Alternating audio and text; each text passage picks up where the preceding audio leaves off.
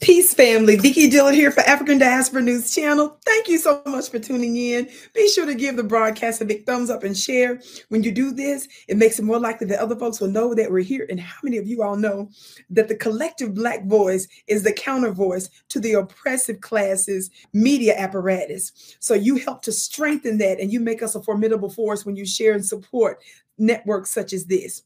Thank you so much. Family, I came across this very shocking story out of Israel. I want you to watch this brief clip of a couple of uh, parents in Israel. Watch this. Ooh, do they think is going anywhere without their babies? Like I had a breastfeeding baby. When I received the letter, my child was five months old. And it was like, oh yeah, so you gotta go. So what's supposed to happen with my babies? Like I have a five-year-old, a three-year-old, and a baby at the time what what, what what's supposed to happen with my children? Like, so there was shock, and then there was disbelief, and now that is still carrying on two years later. Now there's upset, there is anger, there's upset. Like it's it's outrageous. I've given them dreams for here. I want my grandchildren to live righteously and to be free to do that. Where uh, that may not be so easy anywhere else. Environment is everything. The land here is everything. We strive to create an environment where it's easy to do right, you know, and that to do wrong is what takes effort. The seamstresses too. I had children here. I, you know, you go through the went through my 30s here, went through my 40s here, and then all of a sudden I'm what 51, and somebody's telling me I, I'm about to be deported. That just I couldn't, you know, I just a part of me really just did not accept that. Now, family, these folks are labeled in multiple ways. Um, African Hebrews, African Hebrew Israelis, African Hebrew Israelites.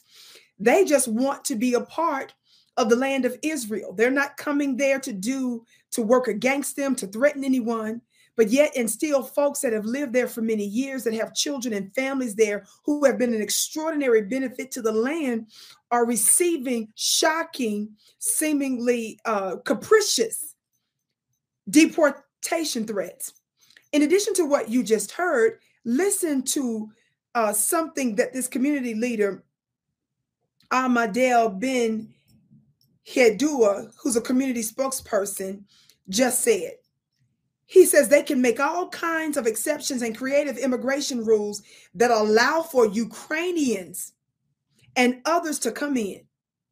But when it comes to those of African ancestry, we seem to be the target of very, very crafty wording and loopholes that define us on the outside. And this is a form of our earliest arrival in Israel. He said in 1969, on our arrival here, we were basically accepted.